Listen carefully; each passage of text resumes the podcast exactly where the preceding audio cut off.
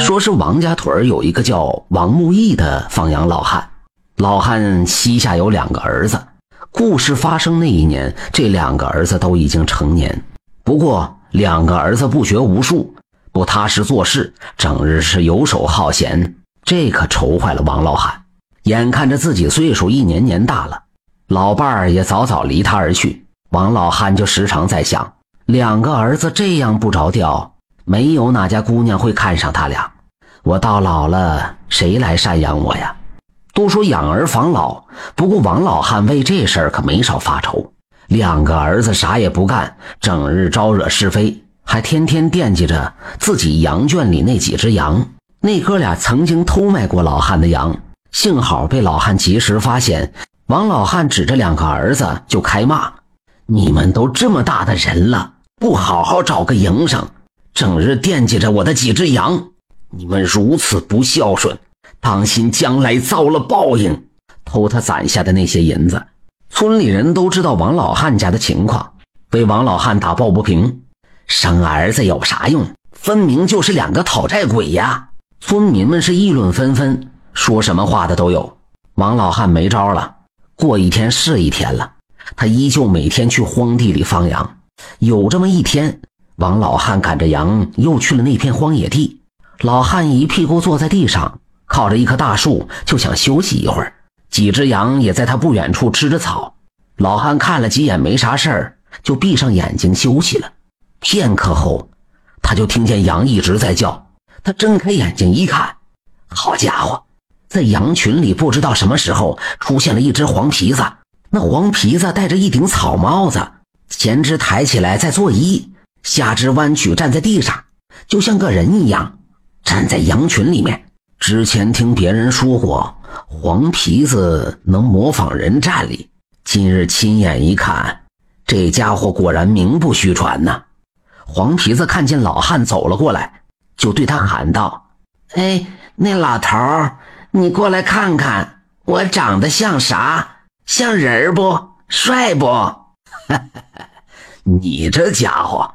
果然机灵的很呐！要我看呐，你这飒爽英姿，倒像个乱军之中的大将军。嗯，真气派。嗯，老头，多谢你的夸奖。那黄皮子说完话后，一阵风忽然就袭了过来。王老汉睁不开眼睛。等那阵风过去了，黄皮子也消失不见了。王老汉四下看了几眼，也没发现那只黄皮子。真是个古灵精怪的小家伙。过了一会儿，王老汉居然睡着了。他还做了一个梦，梦里有一个身穿黄袍的老翁向他一步步走来。嘿，老弟，还认识我不？啊，呃，你谁呀？我上哪认识你去？啊，就刚才我在那儿像将军似的站着来着，想起来没？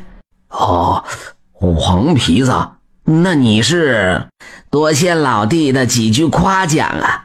刚才老哥我在讨风，幸好碰见你这会说话的老弟了，几句好话直接让我成了仙了。为了报答你的恩情，老哥我送你一坛金子，余生让你享享清福，不用再辛苦放羊了。黄袍老翁俯下身，在王老汉耳边说了一些话。王老汉仔细听着，过了一会儿，黄袍老人说道：“老弟呀，继续休息吧。老哥，我先走一步，嗯，别忘了去拿金子。”说完，这老人消失不见了。王老汉一激灵就醒了过来，嗨，原来是白日做梦啊！他想到这儿，忽然又觉得这个梦太过真实，于是就赶着羊去了黄袍老翁所说的那个地方去寻找。老汉就蹲在地上开始挖，没挖几下，果然下面埋着一个坛子。王老汉吃惊不已，继续的往下挖，一个坛子很快挖了出来。王老汉打开盖子一看，好家伙，满满一坛子都是金子！哎呦，这这不是做梦吧？这真的是金子！那个梦是真的，那黄皮子真的成仙了！王老汉兴奋坏了。跪在地上开始磕头，随后他抱着坛子就往家走。到了家，王老汉就将这个坛子埋在自家院子里了。用钱的时候，他就挖开取一些。王老汉从此吃喝不愁了，日子终于好过了。俩儿子一看他爹天天美滋滋的，就觉得其中有蹊跷。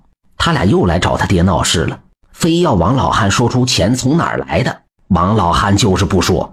两个儿子急眼了，就要动手。此时，一个身穿黄袍的老翁就忽然出现，对两个儿子喊道：“但凡你俩懂点事儿，也不会找你爹麻烦。叔伯，我可不是一般人，我劝你俩好自为之，别再找你爹麻烦，不然就别怪我不客气了。你们看见外面那个大石头了没？”两个儿子愣了，闻言以后，朝着那大石头看去。黄袍老翁手指一点，砰的一下，那石头就炸裂了。俩儿子一看，这是真遇见神仙了，赶忙跪倒在地上求饶。黄袍老翁就摆了摆手，说道：“对你爹好点儿，你俩啥都有。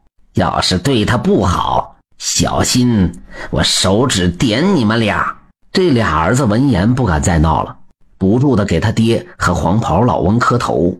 老翁就消失不见了。打这之后，两个儿子再也不敢闹事了，比以前老实多了。王老汉看这两个儿子变好了，就给了他们一些银子。哥俩随后在镇子上开了一家店铺，日子总算是稳定了。